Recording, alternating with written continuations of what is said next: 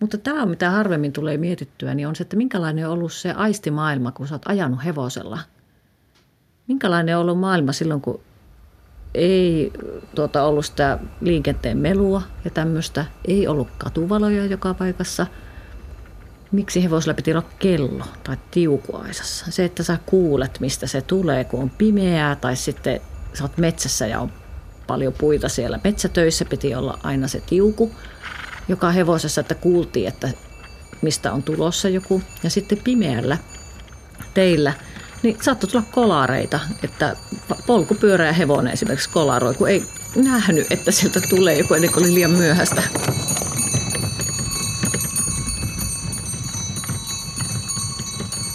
Aika käsitys ollut hyvin erilainen. Se, se, kun sä oot hevosella kulkenut kärryllä tai reellä – ja tämmöiset muistot näistä reki- ja kärryajelusta on hyvin tämmöisiä aistimellisia, että muistetaan ne tuoksut ja se maisema, tähtitaivas.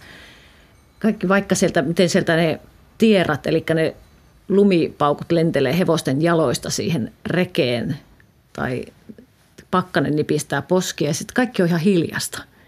Sitten ei lähde mitään kummempaa ääntä. Kuuluu se askel, pehmeä askelus, ehkä joku valjaiden nitinä tai se kellon kilinä. Ei ole mitään kiirettä mihinkään. Et niin täysin erilaista kuin aamuruuhkat nykyään tuolla autossa. Harva pysähtyy Riitta-Maria Leinosen tavoin miettimään, millaista oli silloin, kun yleisen kulkupeli oli hevonen. Maailma on muuttunut ja samalla on muuttunut myös hevosen asema ja merkitys – tässä ohjelmassa selvitetään sitä, millainen rooli hevosella on ollut Suomessa. Millaista on hevosen ja ihmisen yhteinen esihistoria, miten hevosen ja ihmisen suhde on muuttunut. Eläimet saavat usein tiettyjä ominaisuuksia siitä maasta ja niistä oloista, joissa ne elävät. Suomalainen hevonen on jo niin kauan ollut maansa ja kansansa hoivan kohteena, että tämä on jättänyt siihen hyvin tuntuvia jälkiä. Muodoltaan Suomen hevonen on tanakka, lyhytkaulainen, lyhytselkäinen ja sen jalat ovat vankat ja keskikorkuiset. Koko sen ulkomuoto osoittaa vakavuutta ja kärsivällisyyttä. Näin kuvasi suomalaista hevosta Sakari Topelius 1800-luvun loppupuolella. Topelius ihannoi suomalaista hevosta. Topeliuksen aikaan varsinaista Suomen hevosrotua ei kuitenkaan vielä ollut olemassa. Mennään Kangasalle tapaamaan yhtä Suomen hevosta ja sen omistajaa. Värsy on kahdeksanvuotias Suomen hevostamma. Aika tämmöinen tyypillinen Suomen hevonen, vähän tämmöinen vanttera ja runsaat jouhet ja tämmöinen liinaharjanen vaaleanpuna rautia, se on se väri. Ja tässä päässä silloin läsi, sanotaan läsiksi tota tuommoista vähän leveämpää piirtoviivaa tuossa päässä ja kuonopilkkukin löytyy tuolta. Ja Kaikkein eniten Värssy tykkää maastossa, metsässä samoilusta. Niin, onko mitkästyttävä kuhuakaan? Hilja Toivio tekee väitöskirjaa Suomen hevosen jalostuksen alkutaipaleesta. Hilja on myös intohimoinen hevosharrastaja – Värsy Suomen hevosen hän hankki kuusi vuotta sitten.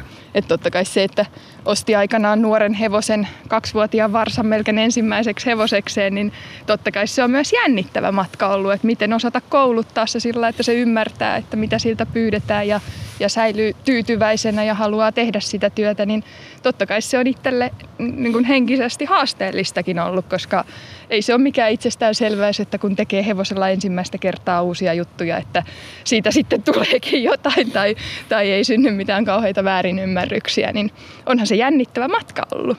Palataan Hiljan kanssa Suomen hevosen historiaan vähän myöhemmin. Hevosia on ollut Suomessa kauan. Varmoja merkkejä löytyy kahden ja puolen tuhannen vuoden takaa. Todennäköisesti hevosia on ollut täällä vielä kauemmin. Auli Bloyer. No hevonen tuli Suomeen viimeistään pronssikauden lopulta. Silloin on ne ensimmäiset varmasti siis ajoitetut hevosenluulöydöt Suomesta. Mutta se on mahdollista, että hevonenkin on tullut Suomeen jo esimerkiksi pronssikauden alussa, mutta me ei ole vaan vielä löydetty niitä luita tai niitä ei ole ajoitettu. Arkeologi ja luututkija Auli Bloyer on tutkinut karjanhoidon historiaa Suomessa. Hevosia on saattanut olla Suomessa jo kolme ja puoli tuhatta vuotta sitten – Hevosen varhaishistorian selvittäminen on melkoista salapoliisityötä. Niitä hevosen hampaita on kyllä löytynyt pronssikautisista hautaröykkiöistä, mutta niitä ei ole vielä ajoitettu, joten niistä ei nyt olla ihan varmoja vielä, kuuluuko ne pronssikaudelle vai kuuluuko ne sitten johonkin myöhäisempään aikaan ja ovat joutuneet sinne röykkiöön myöhemmin, mutta ainakin sitten rautakautisista hautaröykkiöistä on aika lailla varmoja hevosen hampaita. Eli siis siinä, missä naudan hampaita laitettiin röykkiöihin pronssikaudella ja rautakaudella, niin myös hevosen hampaita olla, käytetty samaan tarkoitukseen. Eli annettu jollain tavalla ihmisille mukaan tällaisina hauta-antimina. Hevosellakin on siis ollut pronssi- ja rautakaudella paljon symbolista arvoa ja merkitystä ihmisille. Sitä, kuinka yleisiä hevoset ovat olleet tai miten niitä on pronssikaudella käytetty, ei tiedetä paljoa. Rautakaudelta, eli ajalta alkaen 500 vuotta ennen ajanlaskun alkua, aineistoa löytyy enemmän. Näistä rautakautisista kalmistoista löytyy sit näitä hevosiin liittyviä esineitä, joita on kanssa annettu painajille mukaan, esimerkiksi kuolaimia. Ja sitten 1000-luvulla löytyy näitä hevosen kenkiä ja kannuksia esimerkiksi. Että näistä voidaan esimerkiksi just päätellä, että hevosella on luultavasti ollut tuohon aikaan tietysti merkitystä ratsuina.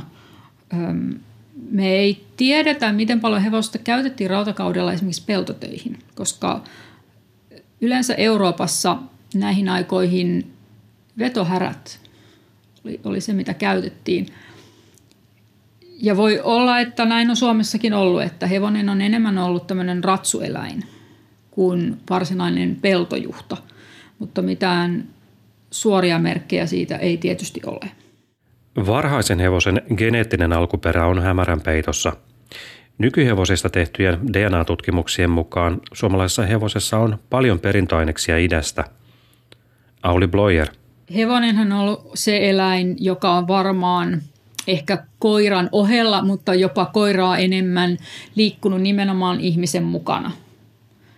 Että epäilemättä hevosen historia, siis nimenomaan geneettinen historia Suomessa voi olla aika monimutkainen, koska hevosia on varmasti kuljetettu hyvin paljon Itämeren yli Eessun taassun esihistoriallisena aikana ja sitten myöhemmin. Aulin tutkimista aineistoista paljastuu, että esimerkiksi myöhäisrautakaudella hevonen oli yleinen ruokaeläin – Entisaikojen tunkioista löytyneitä hevosenluita on pilkottu ja käsitelty, kuten naudanluita. Keskiajalla tilanne muuttui. Että keskiaikainen kristillinen kirkko ei suvainnut hevosenlihan syömistä. Syy tähän kieltoon on vielä vähän epäselvä. Erään tutkimuksen mukaan se johtuu siitä, että Eurooppaan tulleet varhaisimmat piispat tuli sellaiselta kulttuurialueelta, missä ei perinteisesti syöty hevosta. Ja he tavallaan niin kuin juurutti tämän oman kulttuurisen uskomuksensa sit eurooppalaiseen kristinuskoon. Mutta oli se syy mikä tahansa, se seuraus oli selvä, että arkeologisessa luuaineistossa näkyy selkeä ero myöhäisrautakautisten ja sitten keski- ja uuden ajan ruoka-aineistojen välillä – että rautakaudella hevostelut ei ole koskaan mitenkään erityisen yleisiä, mutta ne on aina siellä ja niissä on aina niitä leikkuujälkiä ja ne on selkeästi syötyjen eläinten luita, kun taas ne hevosenluut, jotka joskus harvoin keskiaikaisista, esimerkiksi keskiaikaisista kaupunkikerroksista löytyy, niin liittyy käsityöläisyyteen. Tämä hevosen lihan syöntikielto todella aiheutti sen, että hevosen luut on niin harvinaisia luuaineistossa, että ne ei mitenkään heijasta tavallaan sitä hevosen yleisyyttä, saati sit sitä sen samaa arvostusta siinä yhteisössä. Että eh, esimerkiksi keskiaikaisissa kaupungeissa ja varsinkin siis uuden ajan kaupungeissa, niin me tiedetään historiallisista lähteistä, että hevosia pidettiin ja hevoset oli hyvin yleisiä – mutta ne eivät vaan yksinkertaisesti koskaan päätyneet sinne tunkiolle. Eli ne vietiin ja hävitettiin kaupungin ulkopuolella. Eli, eli tässä tapauksessa meidän täytyy tavallaan turvautua niihin historiallisiin lähteisiin, jos me halutaan tutkia hevosen yleisyyttä. Historiallisia eli kirjallisia lähteitä hevosesta löytyy enemmän 1500-luvulta lähtien. Yksi tällainen merkittävä lähde on hopeaveroluettelo vuodelta 1571. Silloin periaatteessa pantiin verolle koko Suomen karja.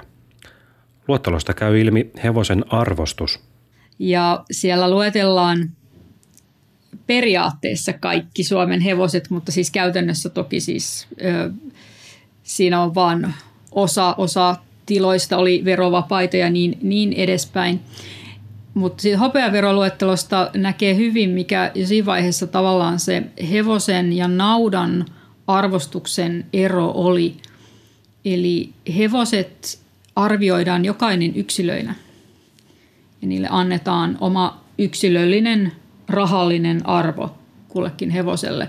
Kun taas naudat, joita niitäkin kyllä luokitellaan huolellisesti, mutta ne luokitellaan vain kategorioihin. Ja sitten niiden arvo määräytyy sen kategorian mukaan, iän ja sukupuolen mukaan, mihin ne menee. Eli niitä ei käsitellä varsinaisesti yksilöinä siinä listassa, kun taas jokainen hevonen on todella arvioitu niin kuin erikseen. Keski- ja uudella ajalla Suomessa oli kaikenlaisia hevosia – mutta Auli arvelee, että suurin osa hevosista oli Suomessa vuosisatojen ajan kehittynyttä maatiashevoskantaa.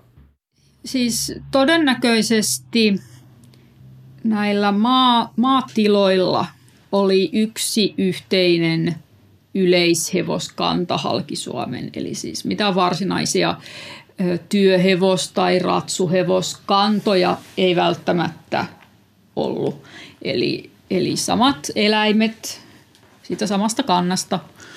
Otettiin ne eläimet, jotka sitten lähetettiin. Lähetettiin ö, ratsuina maailmalle, kun sitten ne, joita käytettiin työhevosina ja luultavasti maatiloilla samaa hevosta käytettiin kantojuhtana, vetoeläimenä ja ratsuna aina tarpeen mukaan. Sitten kruunulla tietysti oli ihan hevossiittoloita jo 1500-luvulla – ja sinne varmasti valikoitiin sitten ulkomailta tuotuja siitoseläimiä, joita sitten huolellisemmin jalostettiin. Mutta se, miten paljon näillä eläimillä oli vaikutusta sitten siihen muuhun suomalaiseen hevoskantaan, se on toki sitten vielä toinen juttu. Ja näillä kruunun tiloilla oli myös siis näitä yleishevosia, joita saatiin esimerkiksi veronkannon myötä ihmisiltä. Että toisaalta oli siis hevosia, jotka oli arvokkaita jalostuseläimiä, joita käytettiin kruunun, aatelisten ja muiden ratsuina. Oli sotilaiden hevosia, jotka palveli vaan tavallaan siinä sotilastarkoituksessa. Mutta sitten oli varmasti suuri osa hevosista sellaisia eläimiä, joita käytettiin siinä käyttötarkoituksessa, mikä kullekin sitten aina lankesi. Erinomaisen kestävyytensä vuoksi suomalainen hevonen ei ole ainoastaan oivallinen vetäjä, joka kokoonsa nähden enemmän kuin mikään muu hevonen jaksaa kiskoa raskaita kuormia pitkät matkat, vaan myös erinomainen sotahevonen. Pitkissä taisteluissa ja pitkillä marsseilla se on vaikuttanut voittoihin sillä, että se on pysynyt virkeänä ja vahvana silloinkin, kun vihollisen hevoset ovat jo väsyneinä laahanneet jalkoja perässä. Vaikka suomalainen hevonen oli Sakari Topeliuksen mielestä erinomainen sotahevonen, todellisuudessa maatiashevonen oli varsin pieni ja sen vuoksi ei ehkä kaikkein vakuuttavin sotaratsu. Isoin ongelma, mikä tuntuu olevan, mikä löytyy näistä suomalaisista historiallisista lähteistä, niin on, on se, että kruunu halusi tietyn kokoisia hevosia sotilastarkoituksiin, eikä Suomesta oikein tahtonut löytyä niin kookkaita eläimiä kuin suomalaiset hevoset tuohon aikaan oli siis aivan täysin ponin kokoisia. Siis 130 senttinen eläin oli jo hyvän kokoinen hevosponi, eli, eli isoin osa eläimistä oli siitäkin pienempiä. Eli kyllä tota, varmasti tavallaan oli helposti erotettavissa myöskin ne ulkomailta tuotujen eläinten jälkeläiset, jotka sitten oli sellaisia korkeampia ratsuhevosia kuin sitten nämä meidän ehkä metsäponit. 1600-luvulla Kustaa toinen Adolfin joukoissa sotineet suomalaiset hakkapelitat todennäköisesti käyttivät melko paljon suomalaisia maatiashevosia. Tosin harva palasi sotaretkiltä samalla hevosella, jolla oli lähtenyt – Palatessaan monella oli mukanaan isoja hevosia, esimerkiksi nykyisen Saksan alueelta. Todennäköisesti sekä sotilaat että talonpojat kohtelivat hevosiaan useimmiten melko hyvin. Hevosen ruokintaan kyllä panostettiin enemmän kuin naudan ruokintaan jo keskiajalta asti. Eli kaikissa tällaisissa ruokintaoppaissa ja ruokintalistoissa, mitä on säilynyt, niin hevoselle varataan paljon parempi osa siitä, siitä niukasta talvirehusta. Ja ihan sitten käytännön syystä, että hevosen ruoansulatusjärjestelmä on herkempi kuin naudan hevonen. Sairastuu helpommin huonosta heinästä ja se kuolee.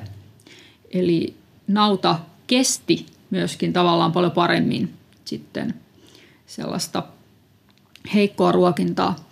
Ja toinen syy tietysti on se, että hevosella oli hyötykäyttöä nimenomaan talvella – Eli vetohärät ei ole ollenkaan näppäriä eläimiä liukkalla iljanteella, mutta hevonen pärjää paljon paremmin ja jäitä pitkin. Hän sitten oli hyvä mennä reen kanssa myöskin hevosella. Eli hevo, hevosta ei haluttu myöskään päästää niin huonoon kuntoon talvella kuin nautoja.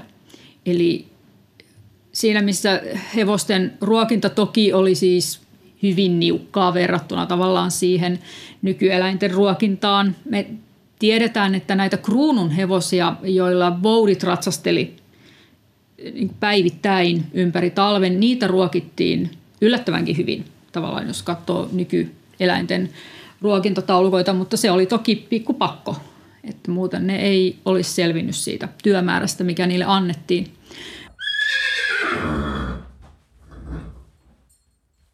Ja hevosethan oli ainut karjaeläin, jonka talli sijaitsi usein niin sanotussa miespihassa eikä karjapihassa. Eli jos tila oli jaettu tavallaan kahteen pihaan, niin sanottu miespiha, missä oli asuinrakennukset ja niin sanottu karjapiha, missä oli karjarakennukset, niin talli joskus oli miespihan puolella. Eli toki sekin kertoo tavallaan siitä erosta, että hevosta ei tietenkään ehkä pidetty samalla tavalla karjaeläimenä kuin muuta karjaa osittain sen takia sitä ei syöty, niin kuin muut karjaeläimet osittain sen takia, että se oli arvokas, siis rahallisesti arvokas eläin, mutta myös varmasti sen takia, että se, siihen saattoi muodostua todella erilainen suhde sen takia, miten sitä käytettiin, miten sen, miten sen kanssa työskenneltiin. Palataan kangasalalaiselle hevostallille, missä Hilja Toivio pitää Suomen hevostaan värssyä. Hilja tekee väitöskirjaa Suomen hevosen jalostuksen alkutaipaleesta. Siihen vaikuttivat 1800-luvun loppupuolen eurooppalaiset ideat. Erityisesti 1800-luvun lopulla Euroopassa alkoi yleistyä tämmöinen puhuttiin puhtaarodun jalostusteoriasta. Eli ideana, että näitä eri eläinkantoja tai tässä tapauksessa hevoskantoja ei sekoiteta keskenään, vaan, vaan tota, jalostetaan sitä eläinrotua sen yhden rodun sisällä. Ja tässä kohtaa tietysti sitten, kun suomalaiset hevosmiehetkin kävi Euroopassa, osa heistä oli opiskellutkin eurooppalaisissa maatalouskorkeakoulussa tai eläinlääkäriksi tai muuta, niin sieltä sitten tutustuttiin tämän opintomatkojen ja ylipäänsä matkustelun ja muiden yhteyksien kautta sitten näihin uusiin jalostusmetodeihin ja, ja kuultiin tästä puhtaan jalostusteoriasta. Ja siinä kohtaa sitten tietysti Suomessa valtarotuna oli tämä meidän maatiaishevonen, suomalainen maatiaishevonen, niin siihen ruvettiin sitten soveltaan tätä puhtaan jalostusteoriaa, kun siihen asti mitä oli eri hevosjalostuskeinoja ollut, niin yksi oli ollut myös sitten Suomessakin se, että koitetaan vähän, jos jollain ulkomaisella verellä saataisiin parempaa hevosta. Että kaikenlaisia yritelmiä oli ollut. Mutta nyt sitten pongattiin tämä, tämä uusi jalostusteoria ja sen ideat otettiin käyttöön. Ja sehän käytännössä keskeisesti tarkoitti tämmöisen kantakirjan perustamista. Eli liittyy juuri myös siihen sukuajatukseen, josta alussa puhuttiin. Niin tämä kantakirja on vähän ehkä monelle vieras termi, niin se tarkoittaa tämmöistä ikään kuin jalostukseen hyväksyttyjen eläinten rekisteriä ja nimenomaan yhden rodun, eli jokaiselle rodulle sitten perustettiin oma kantakirja. Vuonna 1894 perustettiin hevoskasvatusyhdistys Hippos, jonka päämäärä oli suomalaisen puhtaan hevosen jalostaminen. Hiljan mukaan jalostuksessa oli paljon muitakin toimijoita ja taustalla oli erilaisia motiiveja. Sitähän on tällä yleisesti selitetty aika pitkälle tämmöisillä suomalaiskansallisilla arvoilla ja, ja sillä, että kansallisuusaatteella, nationalismilla, kansallisromantiikalla, kaikilla tämmöisellä hyvin, hyvin tämmöisellä henkisellä, symbolisella arvolla. Ja, ja totta kai sitäkin siinä, siinä tietysti varmasti osittain mukana oli, mutta mä oon omissa lähteissäni kyllä törmännyt hyvin paljon myös tämmöiseen taloud, ihan, ihan niin kuin puhtaasti taloudelliseen näkökulmaan siihen, että ensinnäkin – Ensinnäkin, tota, jos miettii ihan tältä kannalta, että 1800-luvun lopulla hevosen merkitys yhteiskunnassahan oli aivan, aivan valtava. Et jos miettii, että hevosvetoset maataloustyökoneet rupes yleistyyn rauta-aurat ja muut, niin, niin niissä tietysti hevosen, hevosen merkitys oli keskeinen ja siihen ehkä myös sitä kautta se jalostus tuli tärkeäksi, koska, koska tuli rauta-aurat ja muutenkin muut, muut uudet maataloustyökoneet, niin niihin se vanha pieni maatiaishevonen ei ihan sitten ominaisuuksiltaan enää ollut riittävä, että ihan niin kuin tämmöiset maataloudelliset muutokset oli yksi tekijä ja sitten ylipäänsä ylipäänsä tota, ja muutenkin tietysti liikenne, metsätalous, kaikki missä hevosta tarvittiin, niin se silloin oli hyvin, hyvin tämmöinen taloudellisesti vahva merkitys. Ja ihan jo senkin takia, että miettii vaikka Suomen väestörakennetta siihen aikaan, niin sehän oli hyvin talonpoikaisvaltainen, eli, eli se suurin hevostarve oli nimenomaan siellä talonpojan hevosessa, että tämmöiset niin vaunu- ja ratsuhevoset ja muut jalostukset, niin, niin ne oli kuitenkin vain murto-osa tästä suomalaisen maatiaishevosen merkityksestä ja käytöstä. Jos Suomeen olisi jalostusta varten tuotu ulkomailta kokonaan uusi hevosrotu, siitä olisi tullut hyvin kallis ja hankala prosessi. Oli luonnollista, että kiinnostus kohdistui suomalaiseen maatiaishevoseen ja sen ominaisuuksien parantamiseen. Aika monella se huomio keskittyi nimenomaan siihen, että sitä suomalaista hevosrotua pitää kehittää paremmin nykyisen niin kuin maa, maa- ja metsätaloudellisia tarpeita silmällä pitäen. Ja se korostui ihan näissä kantakirjan määritelmissäkin että maa- ja metsätaloustyön tarpeisiin vastaavaksi. Mutta nimenomaan tällä puhtaan rodun jalostuksen metodilla. Eli ei, ei enää niitä, niitä muita rotuja risteytetä. Et siinä oli hyvä jotain lehtikirjoituksissakin oli, että suomalainen maamies on tanakka, että niin on hevosenkin oltava, että tänne ei mitään englantilaisia hoikkakoipia kaivata. Että tietysti se artikulaatio oli sitten myöskin tällaista. Suomen hevonen syntyi virallisesti vuonna 1907. Silloin perustettiin Suomen hevosen kantakirja. Tota, siinäkin tietysti oli ihan luonteelle omat vaatimuksensa, sitten oli rakenteelle, mutta sitten vähän myös sille, että miten se hevonen liikkuu, niin sen, sen puolesta. Ja sitten ihan suomalaisessa hevosjalostuksessa on tämä värikin näytellyt semmoista semmoista tota merkittävää osaa, että tuossa kun me nähtiin toi Värsy Suomen hevonen, niin sehän on hyvin semmoinen perinteisen Suomen hevosen värinen, että tuommoinen vaaleanpuna rautias. Eli nimenomaan tämä rautias oli semmoinen väri, mitä suosittiin. Että sit jos oli paljon valkoisia laikkuja hevosissa tai jotenkin muita tämmöisiä, niin niitä pidettiin sitten vähän, vähän tämmöisinä, tämmöisinä tota, merkkeinä sitten jostakin ulkomaisesta vaikutuksesta, jota nyt tässä kohtaa sitten pyrittiin hyvinkin ankarastikin sitten poistamaan, koska haluttiin luoda sitä omaa rotua. Ja, ja se oli tosiaan kolmanteen polveen asti piti sitten tietää, että siellä ei niitä englantilaisia hoikkakoipia tai muita, muita ulkomailta tuotuja hevosia sitten, sitten ollut.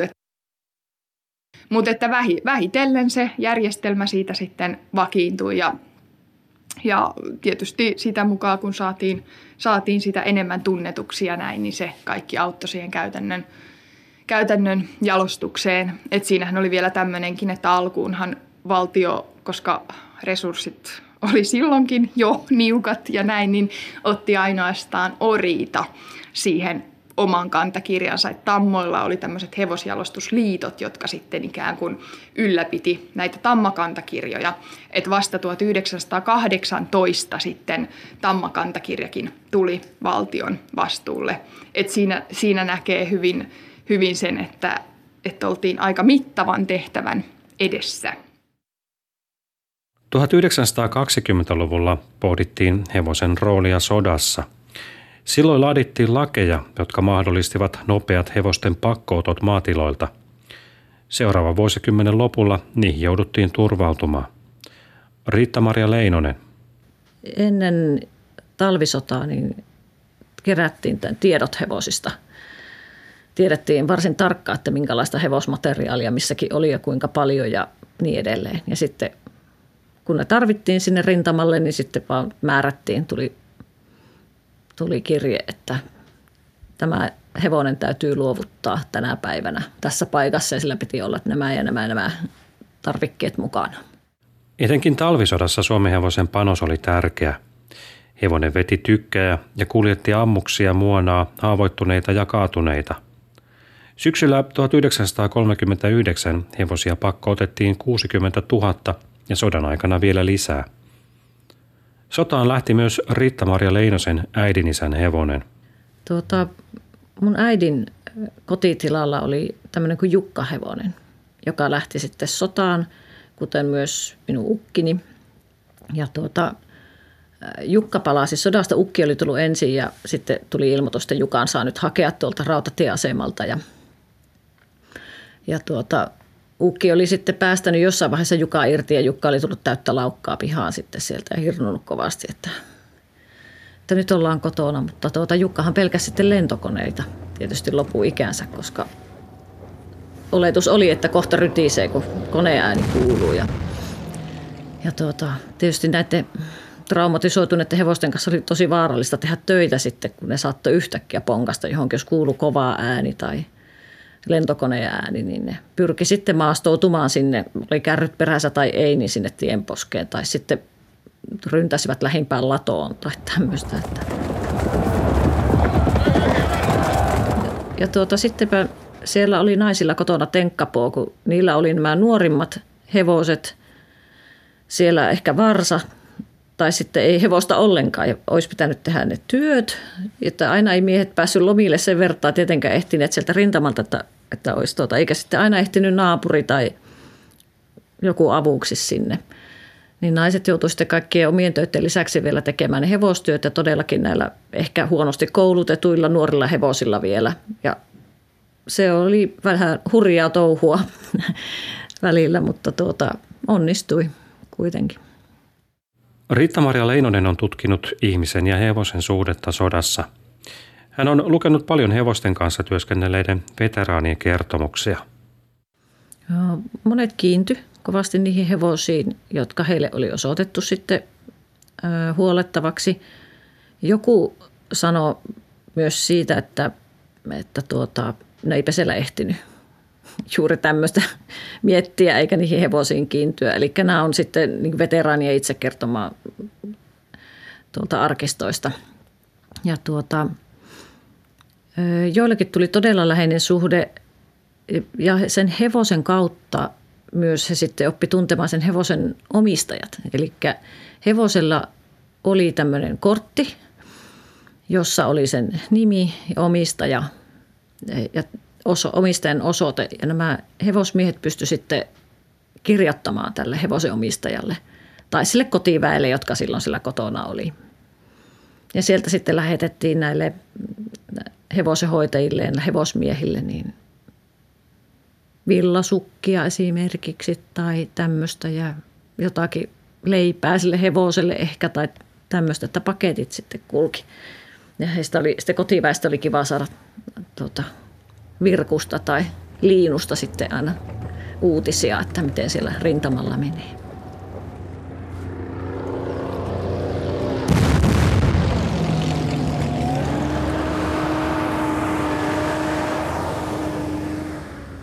On tullut tämmöinen mm, pommitus ja siinä on vaikka kolona ollut menossa tiellä ja tykkihevoset ei ole päässyt sieltä tieltä tietenkään pois. Osa hevosta oppi maastoutumaan miesten kanssa. Jos ne pääsi, niin ne lyöttäisi ojiin pitkälleen niin kuin miehettäkin. Mutta sitten tietenkin nämä, jotka oli tyki eteen tuota, valjastettu, ne ei päässyt. Niin esimerkiksi eräs mies oli sitten jäänyt tämän hevosensa luokse, kun sieltä oli tullut viholliskone, joka oli ampunut pitkin sitä tietä sitten.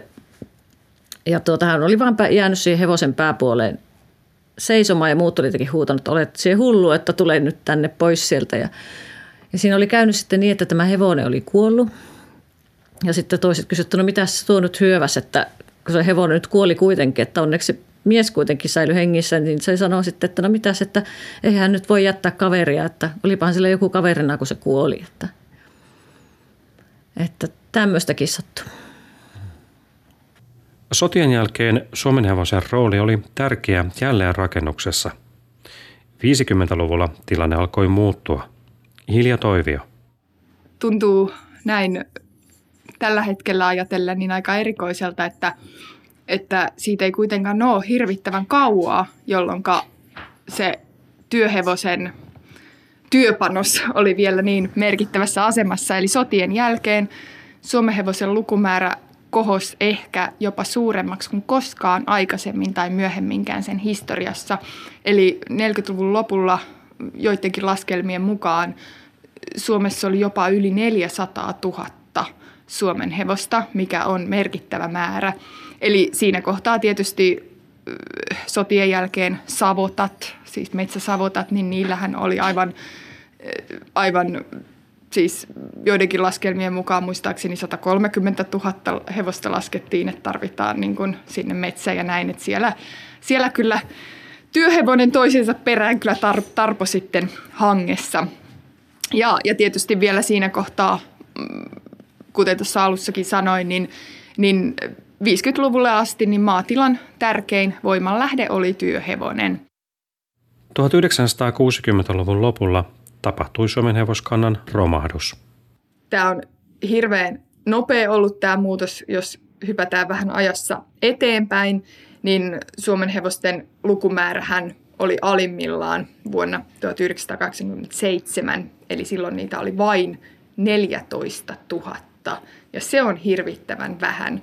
Ja ehkä se oli se viimeinen, mikä sitten herätti tähän tämmöiseen huomattiin sen, sen suojelun tarve ja muu, että kuinka, kuinka nyt se on sitten nykyään tämmöinen suojeltu alkuperäisrotu ja kuuluu, kuuluu näille, näille listoille, listoille sitten. Ja nykyään tämä suhde on semmoinen, että Suomen hevosia on ainakin muutama vuosi sitten niin on tällä hetkellä vähän vajaa 20 000. Eli siinä nähdään, että se on saatu semmoiseen hienoiseen nousuun mutta kuitenkin ei vielä mikään hirvittävän suuri määrä, että se on noin kolmannes, neljännes koko Suomen hevoskan, siis koko Suomen, Suomen maan hevoskannasta, eli kaikkineen laskettuna. Että edelleen on siinä mielessä ihan, ihan merkittävä osa sitä, sitä määrää, mitä Suomessa on hevosia, mutta ei missään nimessä enää se valtarotu kuitenkaan missään mielessä. Ja samalla tietysti on hyvin paljon hevosen käyttö muuttunut, että jos Suomen hevonen oli ensin työhevonen, sitten se oli sen jälkeen ravihevonen, sitten sen jälkeen se on nyt tämmöinen monipuolinen yleishevonen, joita käytetään nykyään niin ratsuina, ravureina ja pienessä määrin myös työhevosina, mutta se on se kaikista uhanalaisin suunta, mitä, mitä tota Suomen hevosessa on. Ja ja tota, hyvin moni, monipuolinen sekä harraste hevosena että sitten ihan kilpaurheilussa. Myös ratsastuksen puolella, että, että se raviurheilukin on saanut sitten vähän monipuolisemman, monipuolistunut siitä se Suomen hevosen asema.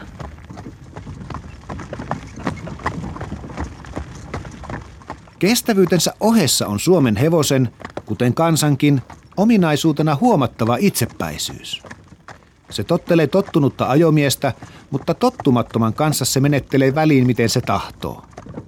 Hyvin opetettuna ja hyvin hoidettuna on suomalainen hevonen, vaikka se näyttää vähäpätöiseltä, kuitenkin verrattoman kallis liittolainen ihmiselle näillä pohjoisilla mailla ja hyvinkin sen ansaitseva, ettei sitä kohdella orjana, vaan hyvänä, uskollisena ja luotettavana palvelijana.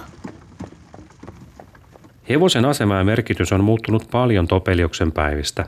Hevonen ei ole enää uskollinen palvelija, vaan jotain muuta. Mutta se iso muutos tietysti on nyt sit tapahtunut siinä, että miten hevosen vapaa-ajan ja urheilukäyttö on niin tullut tämmöiseksi koko, tällä lailla koko kansan ulottuville. Ja se on Suomessa tapahtunut tässä 60, 70, 80-lukujen aikana, jolloin sitten 90-luvulla esimerkiksi alkoi tämä ratsastusharrastuksen valtava kasvu. Että se oli siinä vaiheessa jo tullut, niin kuin, että se oli taloudellisesti mahdollista kaikille käytännössä käydä jollain tavalla ratsastamassa. Ja, tota, ja sitten myöskin niin kuin sitä kautta on yleistynyt tämä hevostenpito ylipäätään niin kuin tämmöisenä harrastus, harrastuksena. Ja tota, että se on niin kuin, semmoinen iso pyörä on niin kuin kääntänyt kokonaan sen hevosen roolin nyt niin kuin siitä työhevosesta tähän nyky, nykykäyttöön ja sitten siihen liittyvät ajatukset ja tieto ja käsitykset siitä, että mikä se hevonen nyt on ja miten se pärjää tässä nykymaailmassa. Ja ne on oikeastaan vasta tässä niin kuin muotoutuneet tai, tai osittain vielä muotoutumassa. Nora Schurman on tutkinut hevosen hyvinvointiin liittyviä käsityksiä. Etenkin parin viime vuosikymmenen aikana käsitykset hevosen käyttäytymisestä ja hyvinvoinnista ovat muuttuneet. Et tulee uutta tietoa siitä, että et, et minkälainen elämä on kunkin eläimen näkökulmasta, niin kuin esimerkiksi hevosen. Että mitä se hevonen tarvii, että se voisi vois oikeasti elää hevosena hyvää elämää. Ja, ja mitä siellä tapahtuu, että jos se ei esimerkiksi näe muita hevosia, tai jos se ei pääse liikkumaan, tai jos, jos se ei esimerkiksi saa syödä riittävästi korsirehupäivän aikana. Ja, ja ymmärretään myöskin, että mitkä ne on ne merkit siitä, että, että milloin se hevonen ei voi hyvin. Että se voi esimerkiksi sairastua sen takia, että se on henkisesti stressaantunut tai se voi käyttäytyä arvaamattomasti – ja myöskin sitten se, että mikä on koulutuksen ja käsittelytapojen merkitys. Että ne on sellaisia asioita, joista on ruvettu puhumaan tosi paljon. Hevosen asema sekä hevosen ja ihmisen suhde ovat muuttuneet valtavasti. Työhevosesta on tullut lemmikki ja terapeutti. Miesten työtoverista on tullut naisten harrastuskaveri. Riitta-Maria Leinonen. joo, kyllähän meidän hevossuhde on hyvin erilainen kuin mitä se on ennen ollut. Jos ajatellaan sitä, että että äh, harrastehevosen luona käydään muutama tunti päivässä. Ja jos ennen on tehty koko päivä vaikka metsässä töitä se hevosen kanssa ja puhumattakaan, että jos on vielä illa ollut siinä pirtissä, niin onhan se niin ihan erilaista, että sä oot ihan niin melkein 24-7 sitten se hevosen kanssa siinä.